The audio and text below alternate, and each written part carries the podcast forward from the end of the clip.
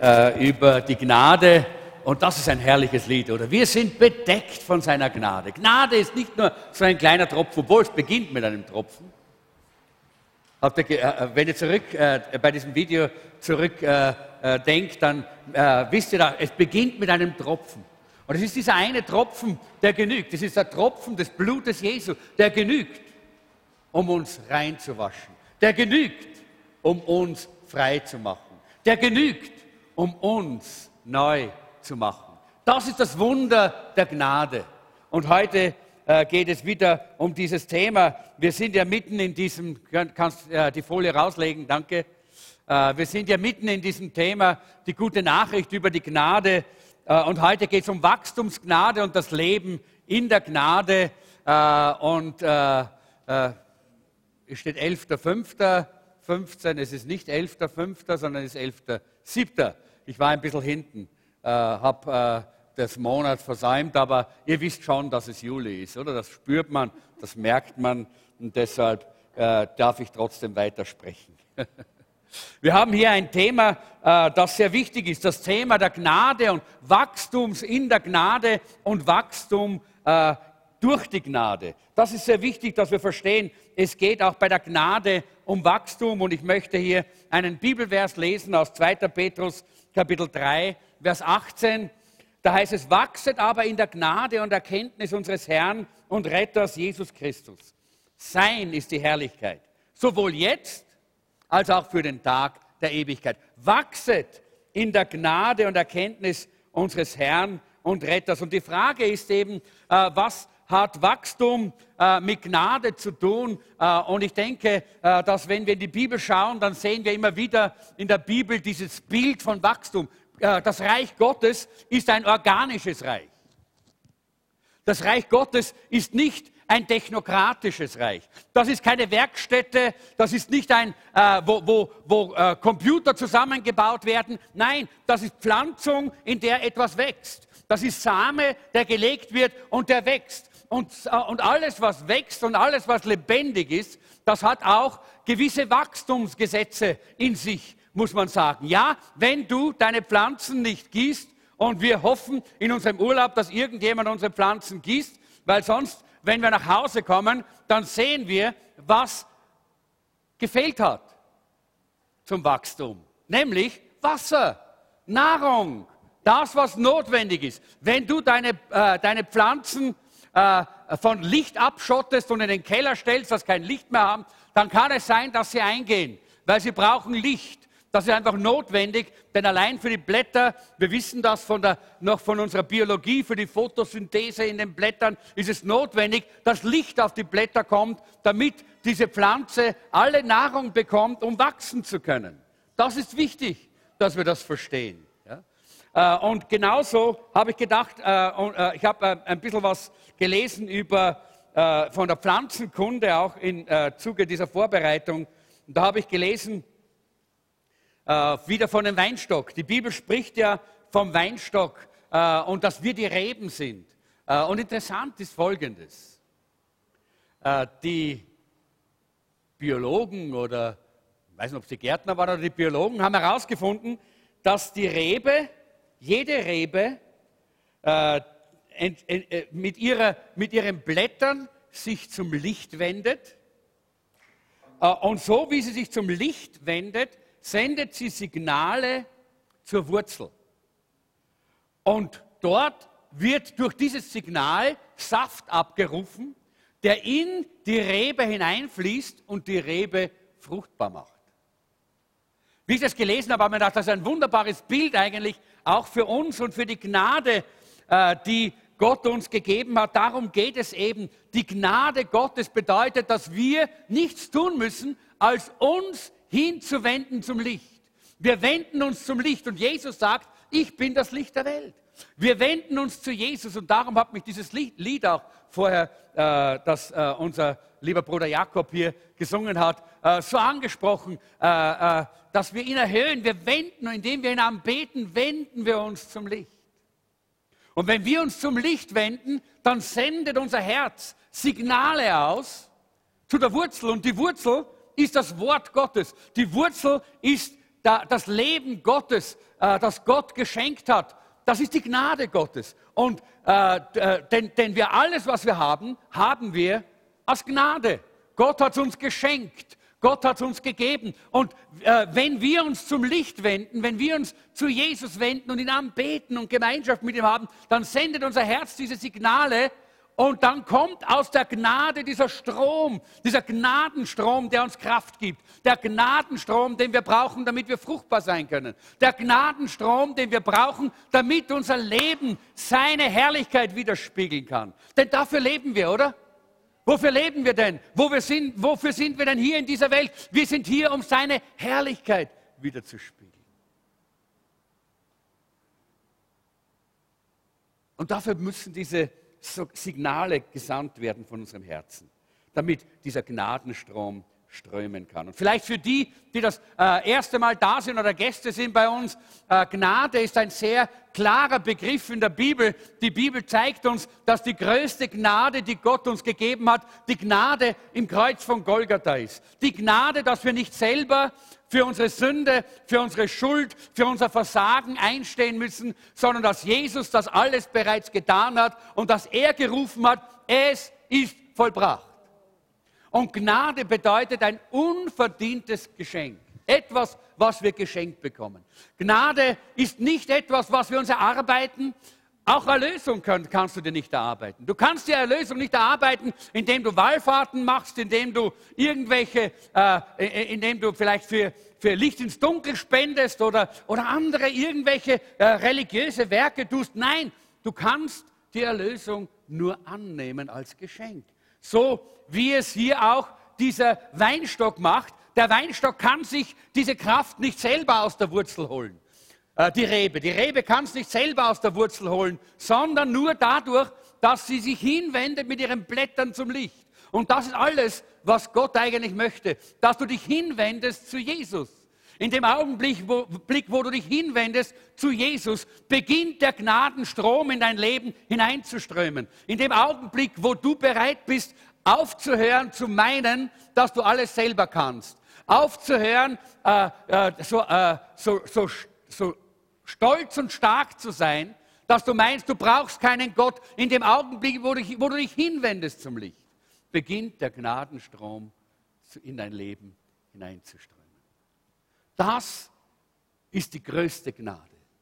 Und das, wo dann deine Sünde weggewaschen wird durch das Blut, das Jesus am Kreuz vergossen hat. Wo dann dein Leben gereinigt wird, wo dein Leben befreit wird, wo dein Leben erneuert wird.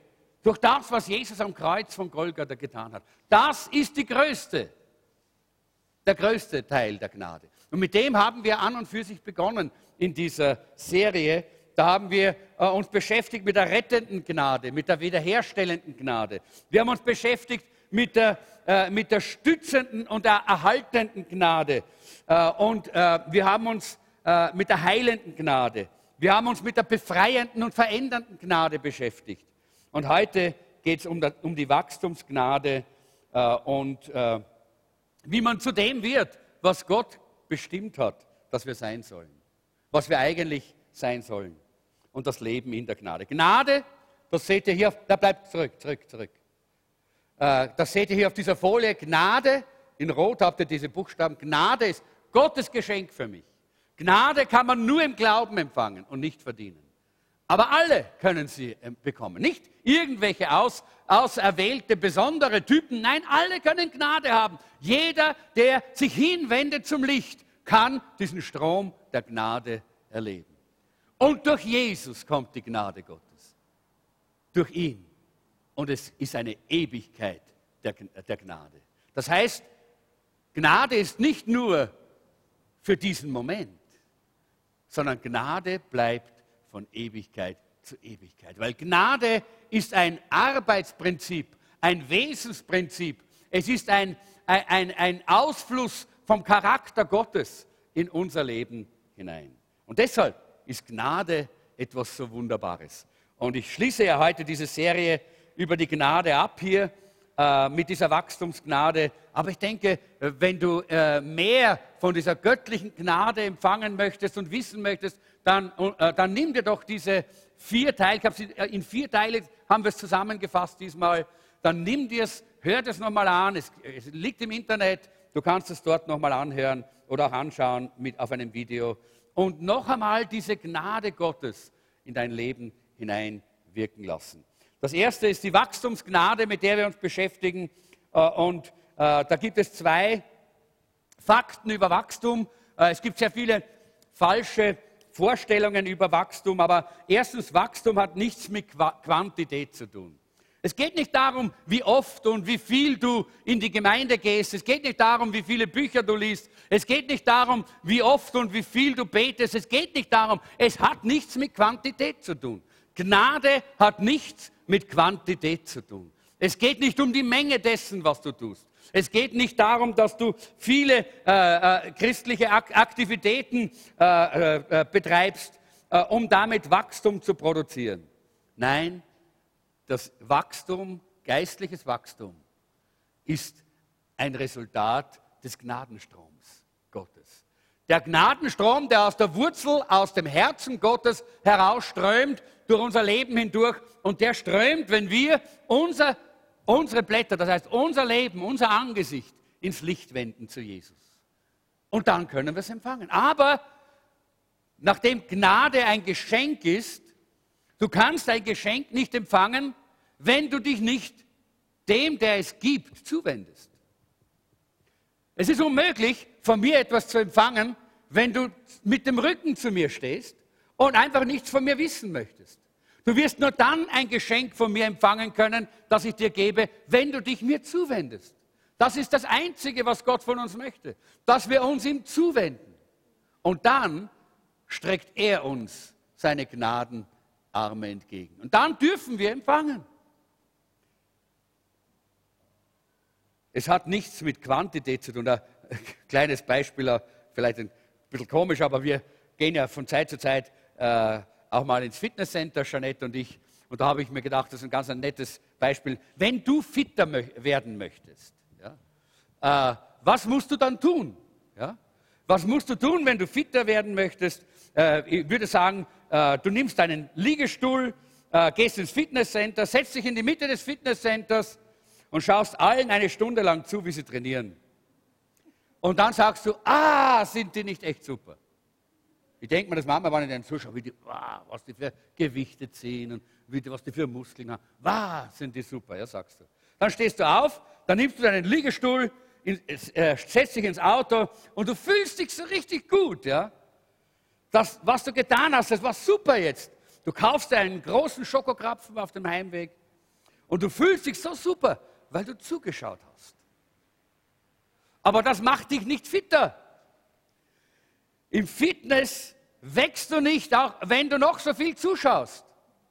Wenn du in die Gemeinde kommst und immer nur den anderen zuschaust, wie die den Herrn anbeten, wie sie sich zum Herrn wenden, wie sie Gott loben und preisen, dann wirst du damit nicht mehr von der Gnade Gottes empfangen, weil dein Herz kein Signal zur Wurzel sendet.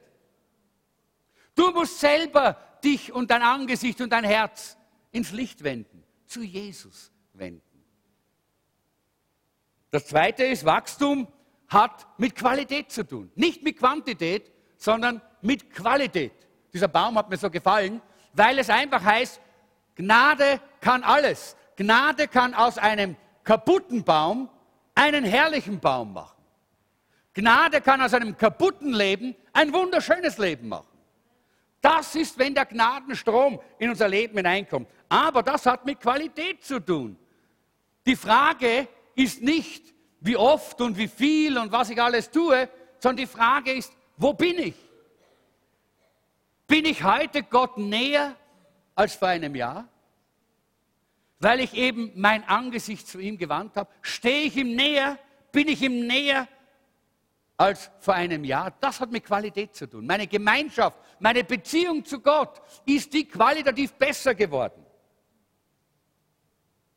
Wie viel mehr liebe ich meine Frau und meine Kinder, weil die Gnade Gottes mein Leben durchströmt. Wie viel mehr hat äh, Gott meinen Charakter verändern können, weil die Gnade durch mich geströmt ist. Wie tief ist meine Liebe zu Jesus gewachsen? Das, ist, das, ist, das sind Qualitätsfragen. Nicht Quantität, sondern Qualität. Oft natürlich, und das ist so, sind wir sehr frustriert äh, über das Tempo der Veränderung in uns. Wer kennt das? Wer ist darüber frustriert, dass er nicht jetzt schon so ist wie Jesus? Ich bin doppelt frustriert. Ja? Äh, wie ich mich bekehrt habe, habe ich mir gedacht, ja, in einem Monat, da bin ich wie Jesus. Ich habe alles gegeben, habe alles getan, war radikal, radikal alles dem Herrn hingelegt. Alles, alles, alles, ja, wirklich radikal. Und nach einem Monat war ich immer noch relativ fleischlich. War ich immer noch ein fast unausstehlicher Typ. Ja? Äh, ein bisschen besser ist es schon geworden in diesen Jahren. Aber glaubt mir, äh, das hat so lange gedauert, weil die Gnade einen Prozess in unserem Leben, einen Prozess in unserem Leben äh, beginnt, in dem wir hineingehen. Und ein Prozess, ein Wachstumsprozess braucht einfach auch Zeit. Gottes Plan für unser Leben ist, uns zu helfen, verändert zu werden und zu wachsen. Und deshalb lässt er diese Gnade in unserem Leben wirken. Alle wünschen wir uns, dass es schneller geht. Und leider, manchmal müssen wir sagen, es dauert und es dauert und es dauert, weil die Gnade Gottes unser Leben bleibend verändert. Ist nicht nur so, dass er schnell irgendwas macht, was dann wieder zusammenfällt. Er möchte bleibende Veränderungen in uns machen. Gott will uns durch diesen Prozess führen. Ich kenne langjährige Christen, die nicht gewachsen sind. Und andere, die kurz Christen sind, die wie Raketen gewachsen sind. So ganz schnell, schumps, so schnelle, schnelles Wachstum haben. Und einige meinen, man müsste es härter versuchen. Und ich möchte dir gleich sagen, nein, das hilft dir gar nichts. Es geht nicht darum, härter, sondern es geht darum, äh, einfach äh, hingegebener mit dem Herrn zu gehen. Die gute Nachricht ist, es geht nicht darum, selbst es härter zu versuchen, sondern Gott hat einen Prozess, den wir nur annehmen müssen. Er hat den Prozess schon, äh, schon äh, in Gang gesetzt. Wir müssen ihn nur annehmen. Und deshalb heißt es ja in diesem Text, den wir am Anfang gelesen haben, im Petrusbrief, da heißt es, dass wir wachsen in der Gnade und in der Erkenntnis. Wir wachsen in der Gnade und Erkenntnis, wenn wir in dieser Gemeinschaft mit dem Herrn sind. Das ist ein dreiteiliger Prozess, den ich so gefunden habe. Und äh, ich möchte, er ist sehr einfach, aber er ist sehr effektiv in unserem Leben. Äh, und ich kann euch eines sagen, einige werden nicht gleich weiterleben wie bisher, wenn sie einmal diesen Wachstumsprozess wirklich erkannt haben, den Gott durch seine Gnade in dein Leben hineinströmen lässt und in deinem Leben durchführt. In Epheser Kapitel 4 lesen wir die Verse 22 bis 24. Epheser Kapitel 4, 22 bis 24. Dass ihr, was den früheren Wandel betrifft, den alten Menschen ablegen sollt, der sich wegen der betrügerischen Lüste verderbte, dagegen euch im Geist eures Gemüts erneuern lassen und den neuen Menschen anziehen sollt, der nach Gott geschaffen ist, in Gerechtigkeit und Heiligkeit der Wahrheit. Das war jetzt Elberfelder Übersetzung, das ist Deutsch nicht ganz so gut, aber sehr deutlich ausgedrückt. Das heißt, den alten Menschen ablegen und den, in uns, äh, unseren Geist, unser Gemüt erneuern, den neuen Menschen anziehen. Drei Dinge, die wir eigentlich hier vorfinden. Sehr einfach. Das erste ist den alten Menschen ablegen. Das alte ablegen, das heißt die alten Wege, die Art und Weise, wie man gewohnt war, ohne Jesus äh, zu leben. Äh, und es geht jetzt nicht darum, dass wir versuchen, uns besser zu machen, sondern äh, Jesus zeigt uns, wie echtes Wachstum geschieht. Äh, es gibt ja einige verschiedene äh, falsche Arten, falsche Wege, wie man das versuchen kann. Da gibt es einmal den Versuch, durch gute Werke zu wachsen. Wenn ich nur genug, genug Gutes tue, dann werde ich wachsen. Irrtum. Jesus gibt uns ein Bild und zeigt uns, das funktioniert nicht. In Matthäus 9, 17, da sagt er, man fasst auch nicht neuen Wein in alte Schläuche, sonst zerreißen die Schläuche und der Wein wird verschüttet. Und die Schläuche kommen um, sondern man fasst neuen Wein in neue Schläuche. So bleiben beide miteinander erhalten. Äh, was Jesus hier gemacht hat, war, er hat, ein, er hat ein Bild verwendet, das die Leute damals alle verstanden haben. Wir haben heute alles in, in Tetrapacks oder äh, in Plastikflaschen oder in, manches sogar noch in Glasflaschen. Äh, aber jedenfalls, unsere Flüssigkeiten sind anders heute abgefüllt als damals. Äh, und damals war ja Flüssigkeit etwas ganz, ganz Lebensnotwendiges. Denn damals gab es nicht so wie heute einfach den nächsten Wasserhahn, den man aufdrehen konnte und man konnte Wasser trinken, so viel man wollte. Nein, damals musste man wirklich mit dem Wasser oder mit dem Wein sehr haushalten und sehr gut umgehen, damit man den nicht verliert. Denn das war lebensnotwendig, wenn man auf der Reise war, wenn man durch die Wüste gezogen ist. Und da gab es damals diese, diese, diese Lederschläuche. Und davon spricht eigentlich Jesus hier. Das waren Lederschläuche, die waren äh, sehr dicht miteinander vernäht, so dass, es, äh, dass darin die Flüssigkeit auch sich gehalten hat. Aber mit der Zeit, wenn man so unterwegs war, äh, mit der, äh, hat man ja dann auch die, äh, den Wein herausgetrunken und, äh, und, die Flüssigkeit ist immer weniger geworden und die Hitze, auf, die, da, die auf das Leder gekommen ist, hat das Leder immer mehr ausgetrocknet. Das Leder wurde spröde und wurde hart. Äh, und so sagt Jesus, wenn man dann äh, ans Ziel gekommen ist, irgendwohin nach der Reise, und man möchte jetzt dort den neuen Wein dort hineinfüllen in diesen alten Schlauch, dann passiert Folgendes, der Wein, besonders ein junger Wein, ein neuer Wein, der gärt noch, da, da tut sich was, da ist noch Leben drin. Und wenn das anfängt, sein Leben zu zeigen, dann platzt dieser spröde Schlauch und das ganze, äh, der, der ganze Wein wird verschüttet und man hat eigentlich das nicht mehr, was man zum Leben braucht. Und Jesus sagt, man braucht neue Schläuche. Aber die, die Leute damals wussten, was er gemeint hat. Das hat nicht gemeint, man wirft all die alten Schläuche weg und es hat gar nichts mehr mit den alten zu tun. Nein, was hat man gemacht? Man hat die Schläuche genommen und man hat die Schläuche in, ins Wasser gelegt. Man hat sie einfach tief ins Wasser hineingelegt, dass sie im Wasser einige Zeit lang gelegen, viele Stunden sind diese Schläuche im Wasser gelegen. Und während sie dort im Wasser gelegen sind, ist das Leder auch wieder angesaugt, hat das Leder dieses Wasser angesaugt und es ist wieder viel, äh, viel geschmeidiger geworden. Ja? Es, äh, es, ist nicht mehr so spröde und brüchig gewesen. Und nachdem äh, diese Schläuche einige Zeit im Wasser waren, hat man sie genommen und dann hat man Olivenöl hineingegossen in die Schläuche. Und man hat sie gedreht und gedreht und Olivenöl wurde überall in diesem Schlauch, an alle Teile dieses Lederschlauchs wurde das Olivenöl verteilt und dieses Olivenöl hat den Schlauch wieder dicht gemacht. Der Schlauch war dann wieder geschmeidig, der Schlauch war wieder dehnbar, der Schlauch konnte wieder Wein, in, äh, Wein aufnehmen. Und seht ihr, genau das sagt Jesus. Jesus sagt, du kannst nicht mit deinem alten, äh, mit deinen alten Methoden, mit deinem alten Leben, so wie du bisher gelebt hast, die Fülle des Heiligen Geistes, die Fülle des Lebens Gottes in dir aufnehmen. Nein, Du brauchst diese Veränderung. Und diese Veränderung, die geschieht durch Jesus. Er legt dich ins Wasserbad des Wortes. Er hat uns das Wort gegeben und die Bibel sagt uns, es ist wie ein Wasserbad. Und er legt dein Leben ins Wasserbad des Wortes. Das Wort Gottes wird wichtig. Das Wort Gottes durchdringt dich. Das Wort Gottes äh, äh, verändert äh, vieles von dem, was schlecht und spröde und schon, schon äh, ausgetrocknet war. Und dann kommt er mit seinem Heiligen Geist. Und das ist das Wunderbare. Er kommt und er gießt seinen Heiligen Geist aus in uns. Halleluja. Ist das wunderbar? Er gießt seinen Heiligen Geist aus in uns. Und dieser Heilige Geist, der äh, verändert unsere Natur von innen heraus. Denn er bringt diese Natur Christi mit sich. Denn die Bibel sagt, darum ist jemand in Christus, ist er eine neue Natur, das Alte ist vergangen, etwas ganz Neues ist geworden. Halleluja. Ist das ein Wunder, dass Gott unser Leben nimmt und dass unser Leben in seiner Gnade so bearbeitet, dass in uns drinnen seine Herrlichkeit Platz hat?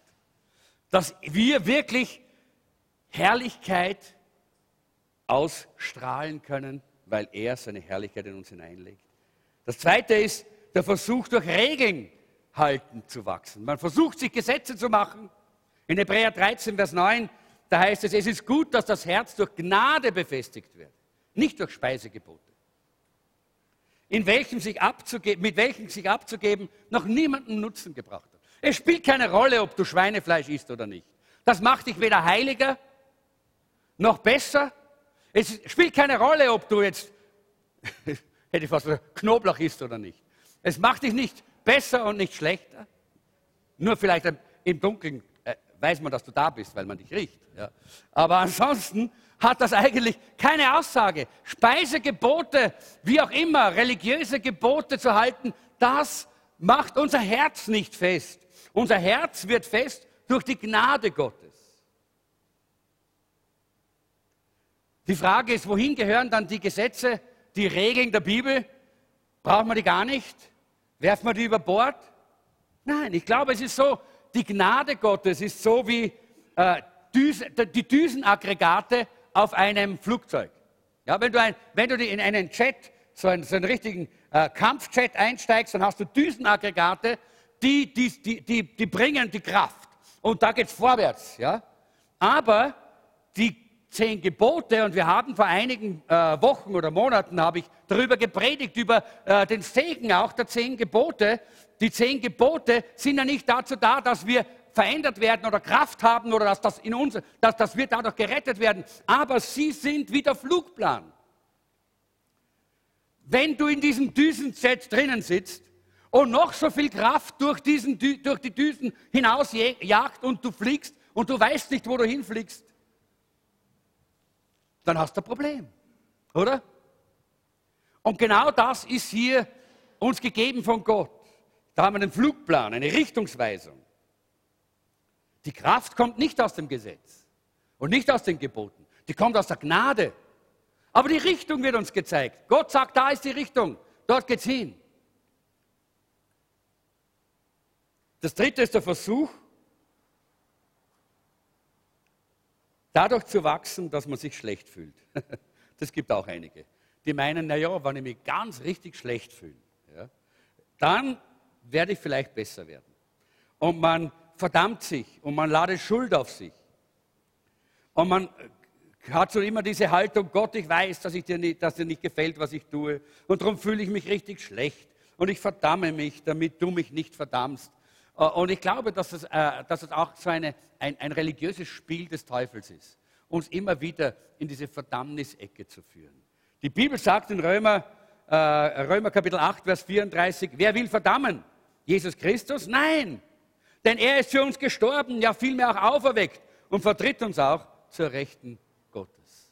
Und in Römer Kapitel äh, 8, äh, Vers 1 heißt es, so gibt es nun keine Verdammnis für die, die in Christus Jesus sind. Halleluja. Ist das wunderbar?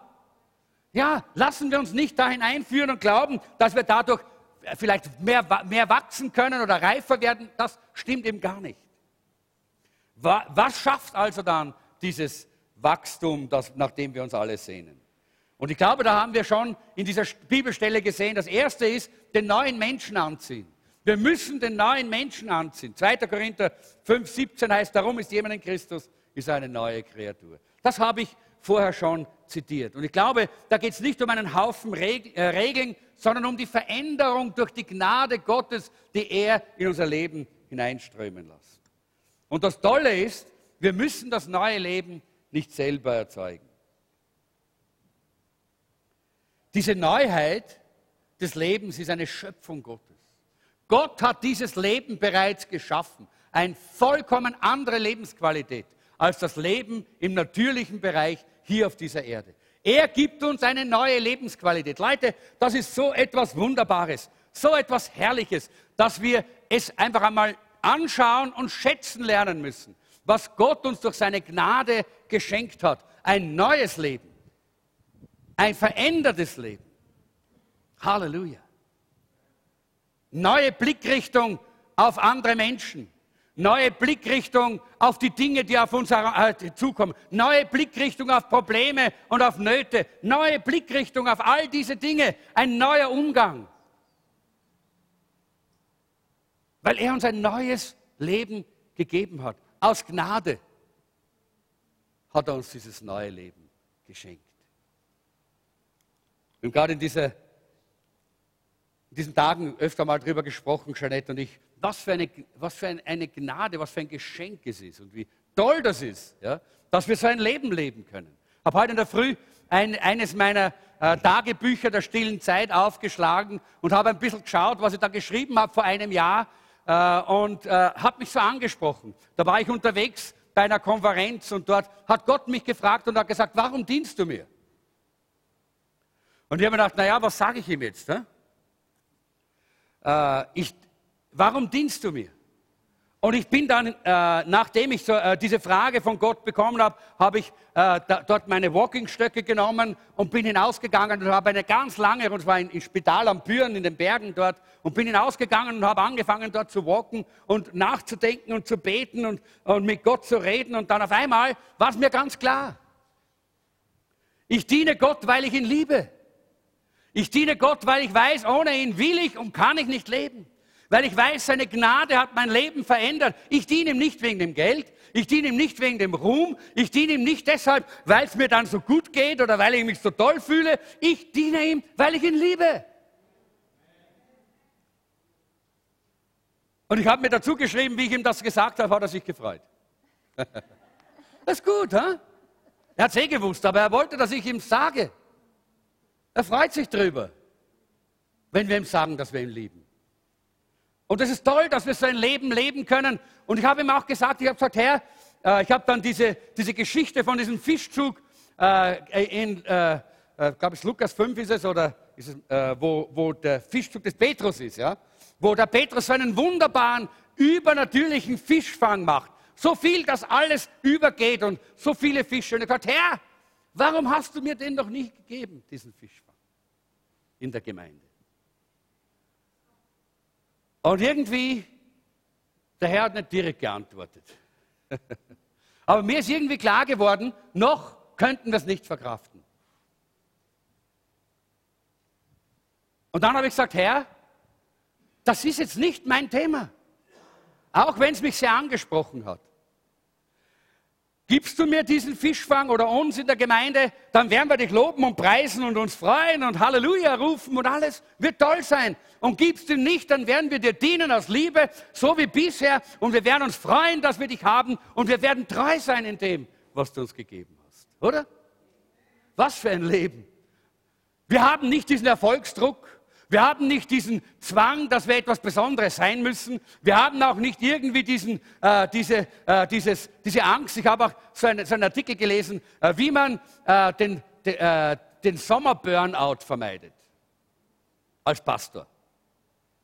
Und da schreibt jemand, wenn man als äh, Pastor nach vorne geht im Sommer und schaut in die Reihen und es sind so wenig Leute da, dann kommt es sehr oft zum Burnout. Weil man sagt, ich habe versagt ich möchte so gern, dass die Gemeinde wächst und da sind immer weniger statt mehr. Also habe ich versagt und dann kommt es oft zum Burnout. Und ich habe gesagt, Herr, den Burnout habe ich nicht. Ich habe keinen Erfolgsdruck, sondern ich tue die Dinge aus Liebe, weil das ist denn das neue Leben. Das ist das Leben, das Gott uns gegeben hat. Wir haben nicht mehr das, was die Welt hat. Nur dann, wenn wir scheinbar erfolgreich sind, nur dann sind wir glücklich. Nur dann, wenn wir erfolgreich sind, nur dann haben wir Applaus. Das brauchen wir nicht. Weil wir das neue Leben haben. Aus Gnade hat Gott uns eine neue Natur gegeben. Es ist die Natur Gottes. Jesus war gar nicht erfolgreich. Jesus hat versagt, wenn man das mit menschlichen, äh, mit menschlichen Maßstäben äh, liest. Er hat sogar die letzten 70 noch verloren. Es sind ihm nur diese zwölf geblieben. Äh, und von denen ist einer äh, noch ein Verräter gewesen. Also waren es immer nur noch elf. Und dann haben sie ihn noch ans Kreuz geschlagen. Er hat es nicht geschafft. Ja? So könnte man von der menschlichen Seite aus das beurteilen. Aber Jesus hat ein neues Leben mit neuen Prinzipien, mit einem neuen Denken hereingebracht. Das göttliche Leben ist ein neues Leben, hat ganz andere Dimensionen. Da geht es eben nicht um diese weltlichen Fragen. Da geht es um die geistliche Qualität. Da geht es darum, wie tief wir mit Gott verbunden sind, wie viel wir aus seinem Reichtum empfangen, wie viel der Gnadenstrom durch uns strömen kann und uns verändern kann, in sein Ebenbild und seine Herrlichkeit aus uns strahlen kann. Das ist eigentlich das, worum es hier in erster Linie geht. Gott sagt uns, du musst es nicht selber zustande bringen. Ich habe ein neues Leben für dich, zieh es einfach an. In deinem geistlichen Kasten hängt ein Maßanzug um 10.000 Euro oder mehr. Ein Maßanzug von der für die Ewigkeit. Zieh ihn einfach an. Gott hat ihn schon maßgeschneidert für dich. Dein neues Leben. Du musst es nicht selber zusammenzimmern. Seine Gnade hat es bereit, bereits für dich maßgeschneidert. Dann zweitens, wir müssen das neue Leben nicht selber erhalten. Wir müssen, den neuen, äh, wir müssen es nicht selber erhalten. In Kolosser 3, Vers 3 heißt es, denn ihr seid gestorben und euer Leben ist verborgen mit Christus in Gott. In Gott ist alles verborgen. Da, da wird alles behalten. Wir müssen es nicht mit, unseren, mit unserer Kraft, durch unsere Anstrengung bewahren. Der Apostel Paulus weiß das und er sagt einmal, denn ich weiß, dass, er, dass mir Gott das, was er mir anvertraut hat, bewahren wird bis an den Tag seiner Wiederkunft. Halleluja! Ich muss mir keine Sorgen machen. Er bewahrt es mir. Es ist seine Kraft. Es ist seine Gnade. Halleluja. Und dann das Dritte ist, wir müssen das neue Leben aber anziehen. Das ist wichtig. Wir müssen diese Entscheidung treffen. Das sind nur Entscheidungen. Das nicht, sind nicht Werke, sondern Entscheidungen. Ich treffe diese Entscheidung. Ich will Jesus und nicht die Welt. Ich will dieses neue Leben und nicht das alte Leben. Manche möchten gerne das alte Leben äh, drunter haben und oben drüber das neue anziehen. Und dann äh, kann man so ein bisschen, kennt ihr das, äh, dieses Jekyll and Hyde, wie heißt das, äh, äh, dieses, äh, wo der am Tag ist er ein schöner, ein Anwalt oder irgend so ein besonder, besonders anerkannter und feiner Mensch und in der Nacht ist er ein, ein, ein, ein Räuber, ein, ein, ein Verbrecher, ein Gewalttäter. Ja? Jack, Jekyll und Hyde heißt es. Jekyll und Hyde heißt es. Ja. Äh, und äh, das kennt ihr vielleicht. Ja. Leute, die, wo, wo man sich fragt, oh, da trifft man ihn, da trifft man die Person immer, hui, das ist doch nicht derselbe Mensch. Ja. Wie kommt das? Ja.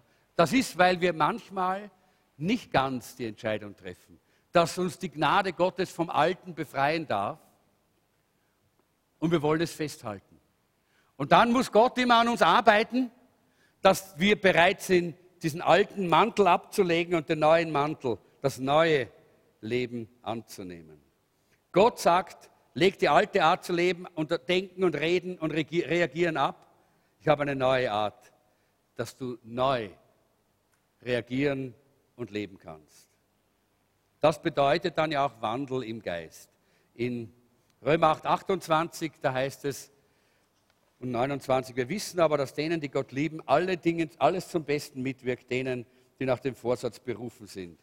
Denn welche er zuvor ersehen hat, die hat er auch vorherbestimmt, dem Ebenbild seines Sohnes gleichgestaltet zu werden, damit er der Erstgeborene sei unter vielen Brüdern. Das ist der Prozess des Wachstums. Das ist die Gnade. Alles, was in unser Leben hineinkommt, das hat Gott geplant, dass es uns bearbeitet und aus uns das macht, was er geplant hat, dass wir sein sollen.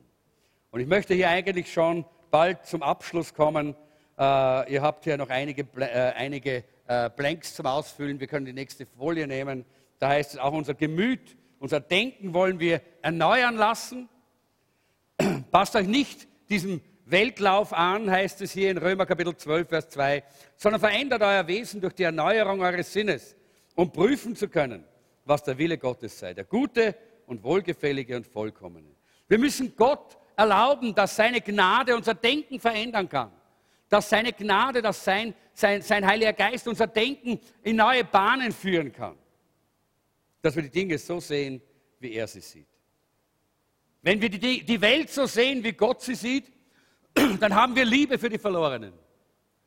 Wenn wir unsere Sünde so sehen, wie Gott sie sieht, dann würden wir viel leichter von der, von der Sünde einfach fliehen. Einfach uns nicht mit der Sünde beschäftigen. Wenn wir uns selber so sehen, wie Gott uns sieht, dann würden wir Freude haben an diesem Leben, weil Gott hat Freude an uns. Alles ist seine Gnade und deshalb ist manchmal die Frage, warum dauert es doch so lange, wie ich am Anfang gesagt habe. Und ich glaube, es ist deshalb, weil wir einfach die, durch diesen Prozess durchgehen. Ich möchte jetzt einfach einen Sprung machen auf den zweiten Punkt und schließe mit dem zweiten Punkt ab, dieses Leben in der Gnade. Das Leben in der Gnade und damit schließe ich heißt, wenn wir die Gnade wirklich verstehen, dann wird unser Herz von dieser Gnade berührt und erweitert und wir große Freude haben. Und das ist die befreiendste Sache der Welt, wenn wir die Gnade Gottes verstanden haben. Und ich habe hier eine Menge Bibelstellen aufgeschrieben, dass wir durch die Gnade gerettet werden, äh, durch die Gnade wird uns vergeben, durch die Gnade werden wir erhalten, durch die Gnade werden wir geheilt, durch die Gnade werden wir befreit, durch die Gnade werden wir mit Talenten beschenkt. Zu all diesen Aussagen gibt es auch Bibelstellen. Durch die Gnade werden wir gebraucht von Gott. Durch die Gnade werden wir im Glauben bewahrt. Durch die Gnade werden wir verändert. Und durch die Gnade werden wir reif gemacht. Und ich denke, das ist eine ganz wunderbare Sache, dass Gott uns durch seine Gnade hier verändern möchte. Und ich glaube, dass es auch etwas ist, was uns auch an das Abendmahl erinnert. Wir haben heute den zweiten, äh, zweite Wochenende, da feiern wir Abendmahl. Und ich möchte eigentlich, dass wir jetzt mit diesem Abendmahl zum Abschluss kommen in, äh, in, äh, mit, dieser, mit dieser Botschaft. Denn ich denke, alles andere, das könnt ihr dann nachlesen selbst und euch darüber Gedanken machen. Mir geht es darum, dass wir diese Gnade verstehen. Und dass wir verstehen, es ist die Gnade Gottes, äh, die uns zum Wachstum bringt. Es ist aber auch die Gnade Gottes, die uns echtes Leben schenkt. Leben in der Gnade. Wenn wir jetzt das Abendmahl feiern, dann ist das Abendmahl ein sogenanntes Gnadenmittel. Gott hat uns in der Gemeinde eine ganze Reihe von Gnadenmitteln geschenkt. Das heißt, Mittel, durch die er uns reichlich beschenkt. Mittel, durch die er sich uns offenbart.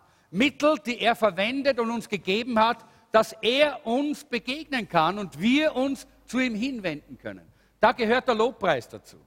Da gehört unser Gebet dazu. Da gehört die Predigt dazu. Da gehört aber auch ganz besonders das Abendmahl dazu. Da gehört aber auch dazu, dass wir für die Kranken beten äh, und ihnen die Hände auflegen. All das sind Gnadenmittel Gottes, die Gott uns geschenkt hat, damit wir in einer intensiven Begegnung und einer intensiven Gemeinschaft mit ihm leben können.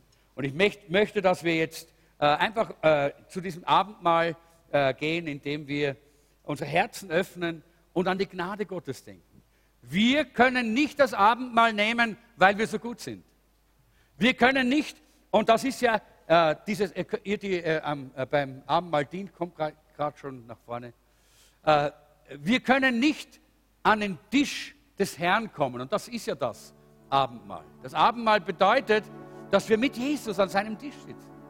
Und wir, wir können nicht am Tisch sitzen mit Jesus, weil wir so tolle Christen sind oder weil wir so gut sind oder weil wir unsere Sache so vollkommen und perfekt machen. Nein, wir können zum Tisch des Herrn gehen, weil es Gnade gibt. Weil er uns dieses, diese Einladung gegeben hat. Er lädt uns ein. Und er sagt, von ganzem Herzen hat es mich danach gesehnt, mit euch dieses Mahl zu teilen. Er hat uns diese Gnade geschenkt, dass wir ihm begegnen dürfen. Er zeigt uns aber auch im Brot und in diesem Kelch, der ein Bild für das Blut Jesu ist, zeigt er uns auch die Fülle seiner Gnade. Die Fülle seiner Gnade ist auch wiederum in dieser, dieser Aussa äh, diesem Ausruf, es ist vollbracht, zum Ausdruck die Fülle, das heißt unendlich. Es ist vollbracht. Lieber Bruder, liebe Schwester, es ist vollbracht. Auch für das, was du heute verbockt hast. Oder gestern. Oder auch für das, was du morgen verbocken wirst. Es ist vollbracht. Die Fülle der Gnade ist unendlich. Und deshalb, wie ich es letztes Mal gesagt habe, als ich gepredigt habe, gibt es nur eine Sache, die wichtig ist. Und das ist wiederum das, diese Hinwendung der Blätter zum Licht, diese Hinwendung unseres Herzens zu Jesus. Das heißt, der Hebräerbriefschreiber sagt, seht zu, dass ihr die Gnade Gottes nicht vergebt. Seht zu, dass ihr nicht an diesem Gnadenstrom vorbeilauft. Einfach vorbeilauft, weil ihr euch nicht hinwendet, weil ihr zu beschäftigt seid, weil ihr zu sehr auf euch gerichtet seid, weil du vielleicht immer meinst, du schaffst es eh selber, du kannst alles selber. Oder weil du vielleicht bis jetzt noch gar nicht verstanden hast, dass es Jesus ist, der dir Errettung bringt. Dass du die Errettung nicht erkaufen musst. Dass es Jesus ist, der dir Heilung bringt. Dass du dir die Heilung nicht erkaufen kannst. Dass es Jesus ist, der dich wachsen lässt und stark macht im Glauben. Dass du das nicht durch eigene fromme Werke tun kannst. Und wenn du das begriffen hast, dann wende dich heute jetzt, während wir das Abendmahl wende dich zu Jesus. Bei diesem Abendmahl bin nicht ich hier vorne der Mittelpunkt. Ich würde am liebsten daneben stehen. Ja. Ich stehe dahinter, weil hier das Licht ist, wegen der Kamera. Es ist Jesus, der hier steht. Und wenn wir das Brot nehmen, dann nehmen wir das Brot aus seiner Hand. Und wenn wir den Becher nehmen, dann nehmen wir den Becher aus seiner Hand. Es geht um ihn. Und wenn du dich zu ihm wendest, dann sendet dein Herz ein Signal aus zu der Wurzel, zum Herzen Gottes. Und der Gnadenstrom fängt an, in dein Leben hineinzuströmen. Und du kannst Vergebung in Anspruch nehmen. Und du kannst Heilung in Anspruch nehmen. Und du kannst Befreiung in Anspruch nehmen von allem, was immer dich bindet. Du kannst Erneuerung und Veränderung in Anspruch nehmen. Du kannst Wachstum in Anspruch nehmen. Und du kannst Fruchtbarkeit in Anspruch nehmen. So wie der Weinstock, wie die Rebe am Weinstock. Wenn du dich hinwendest. Das wollen wir jetzt gemeinsam tun. Wir werden jetzt das Brot brechen, so wie Jesus das Brot gebrochen hat. Und noch einmal möchte ich hier einfach auch diese, dieses Symbol des Brotes, während es gebrochen wird, noch einmal unterstreichen. Es ist seine Gnade. Er hat alles getan und ich weiß nicht, ob du das schon persönlich in Anspruch genommen hast oder nicht.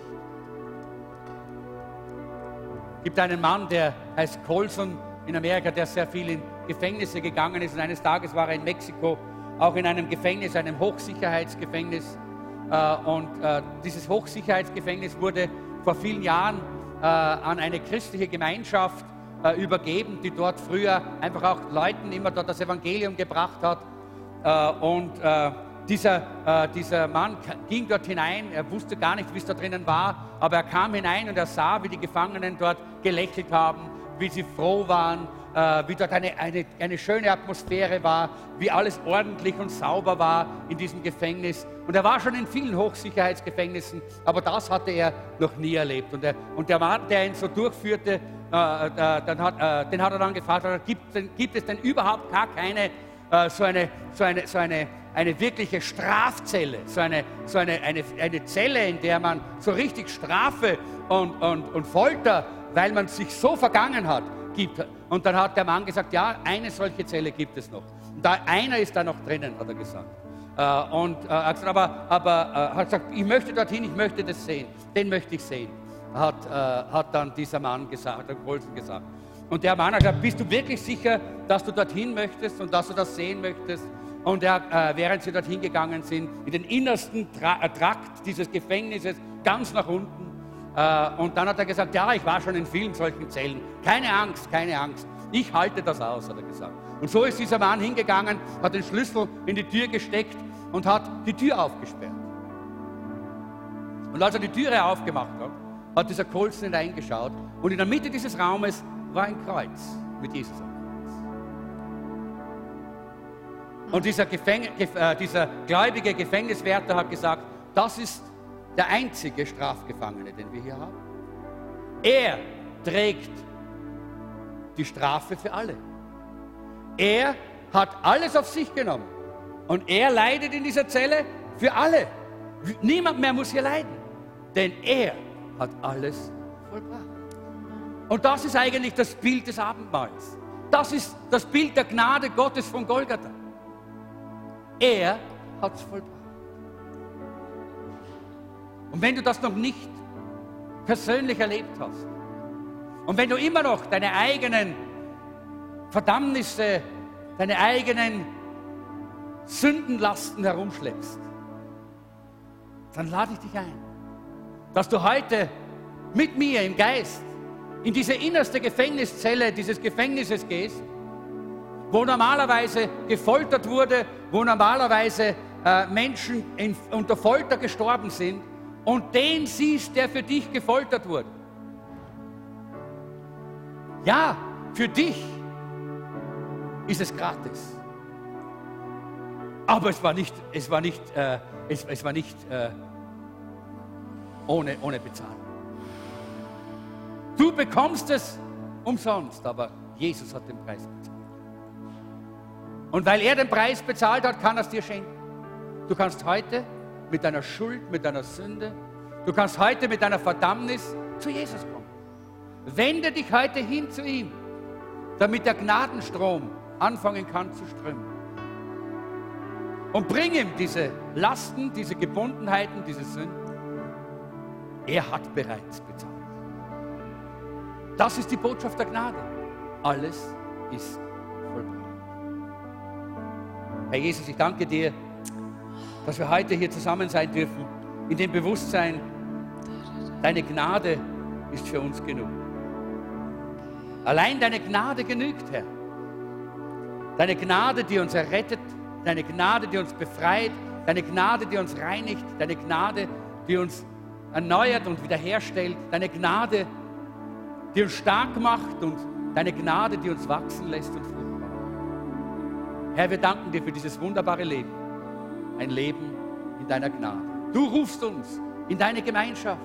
Und Herr, wenn wir diese, dieses Abendmahl feiern, dann sind wir so begeistert, dass du uns das geschenkt hast als ein Gnadenmittel, dass wir unser Angesicht zu dir wenden, Herr. Wir wenden uns zu dir, unser Herz wendet sich zu dir in Anbetung und in Dankbarkeit. Herr, wir müssen nicht trauern und weinen und klagen, wenn wir zum Kreuz schauen. Nein, wir dürfen jubeln, denn du hast alles vollbracht. Wir dürfen uns freuen, denn du hast für uns die Strafe Herr, dafür danken wir dir heute. Und danken dir, dass wir das auch in diesem Abendmahl heute feiern dürfen. Halleluja. Halleluja. Halleluja. Denke einfach, dass die Gegenwart des Herrn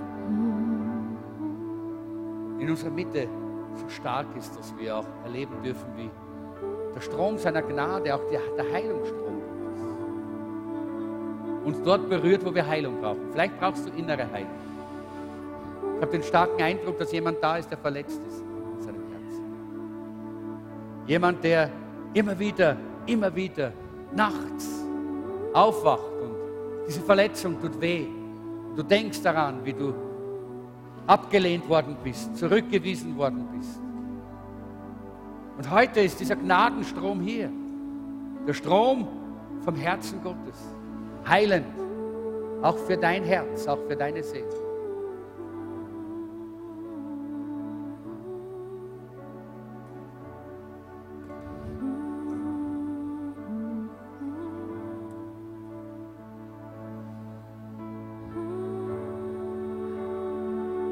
Gibt jemanden, der sagt, es hat keinen Sinn, ich habe es so oft probiert.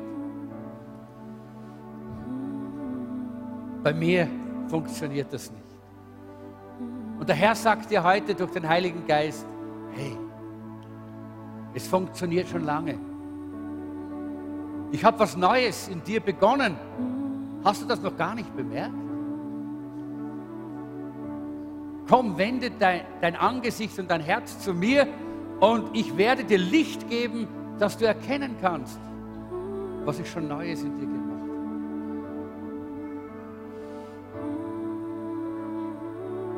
wenn du der bist, dann lade dich ganz besonders ein. Beim Abendmahl und während dem Abendmahl dann, bevor du das Brot isst, wende dich zu Jesus. Schau in sein Angesicht. Bevor du den Kelch trinkst, streck dein Herz aus in Sehnsucht nach ihm. Und dann wird die Gnade Gottes dir, dir plötzlich bewusst werden. Halleluja. Oh, du bist gut, Herr.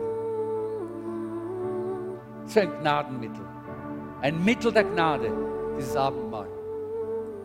Wir wollen es jetzt genießen und feiern und uns darüber freuen. Halleluja. So lass uns gemeinsam aufstehen und lass uns eine Proklamation unseres Glaubens machen. Wir wollen stehen vor dem lebendigen Gott und vor der unsichtbaren Welt. So wie Luther damals gesagt hat, hier stehe ich und ich kann nicht anders. So stehen wir hier, oder? So stehen wir hier. Ja, wir stehen hier. Und wir können nicht anders, weil Jesus in seiner Gnade uns errettet hat. Weil Jesus in unserem Leben ist. Und ich möchte nirgends anders sein als hier. Seine Gnade ist gerade jetzt wirksam. Lass uns jetzt unser Glauben proklamieren. Laut und deutlich. Jubelnd, siegreich. Es ist der Glaube, der überwindet. Dieser Glaube überwindet die Welt. Dieser Glaube überwindet Schwierigkeiten. Dieser Glaube überwindet alles, was der Feind auch noch immer versucht aufzubauen vor uns. Dieser Glaube überwindet. So lass uns das jubeln, siegreich, auch wirklich proklamieren. Ich glaube an Gott, den Vater, den Allmächtigen, den Schöpfer des Himmels und der Erde und an Jesus Christus, seinen eingeborenen Sohn, unseren Herrn. Heiligen Geist, geboren, Jungfrau Maria,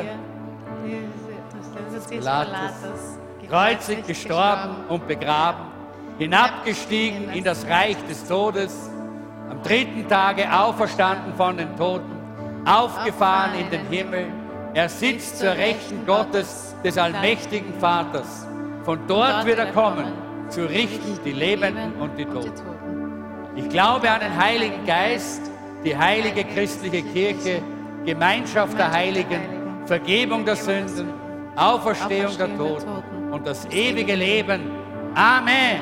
Amen. Komm, lass uns dem Herrn für diesen Glauben einen Applaus geben. Halleluja. Danke, Jesus. Danke, Herr. Danke, Herr. Halleluja. Halleluja. Halleluja.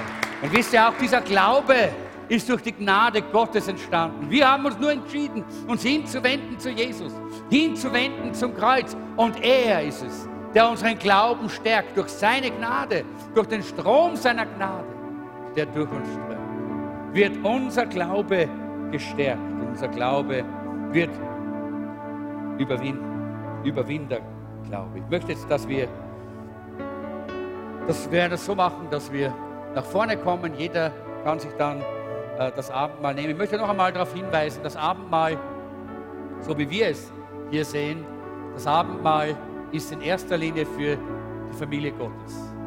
Wenn du dein Leben Jesus gegeben hast, wenn Jesus in deinem Herzen ist, dann darfst du das Abendmahl nehmen, äh, mit uns gemeinsam als Familie Gottes. Wenn du das noch nicht gemacht hast, dann entweder gib jetzt dein Leben Jesus oder lass es einfach heute aus und komm nachher, dass wir beten können. Du sollst auch wirklich Jesus Christus begegnen. Der Jesus äh, an dem Abend, bevor er gestorben ist, nahm er das Brot und er dankte und brach's. Und er sprach, das ist mein Leib, der für euch gebrochen wird. Nehmt und esst. Herr Jesus, wir danken dir, dass du alles gegeben hast, damit die Gnade Gottes unser Herz, unser Leben erreichen kann. Danke, Herr, für dein herrliches Leben, das du uns geschenkt hast, weil du es dort hast brechen lassen. Und so beten wir, Herr, segne du jetzt dieses Brot an jedem Einzelnen, der es nimmt.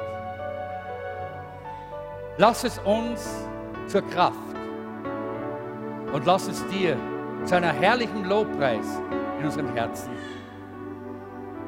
sein. Herr, wir danken dir dafür. Der Jesus hat gesagt, das ist der Leib, der für euch gebrochen wird. Nimm und iss.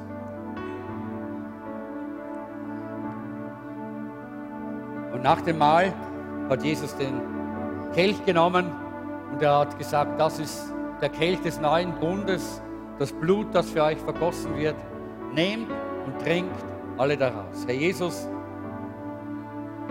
wir sind uns so bewusst, dass wir gar nicht verstehen, was es heißt, dass du den letzten Tropfen deines Blutes noch für uns vergossen hast, damit wir gereinigt werden von jeder Sünde, dass du dich hast schlagen lassen bis zur Ohnmacht, fast bis zum Sterben, damit jede Krankheit in deinen Wunden geheilt werden. Herr, wir danken dir einfach dafür. Auch wenn wir es nicht verstehen, sind wir uns bewusst, dass es eine Gnade ist. Und wir nehmen dieses Gnadenmittel, das du uns durch dieses Abendmahl anvertraut hast. Wir nehmen es mit Freude und Begeisterung, weil wir wissen, wir sind rein, wir sind frei, wir sind heil durch dein Blut. Segne jetzt diesen Becher an jeden, der ihn nimmt und trinkt, im Namen Jesu. Das Blut Jesu zur Reinigung und zur Heilung für dich vergossen. Gott segne dich und heile dich.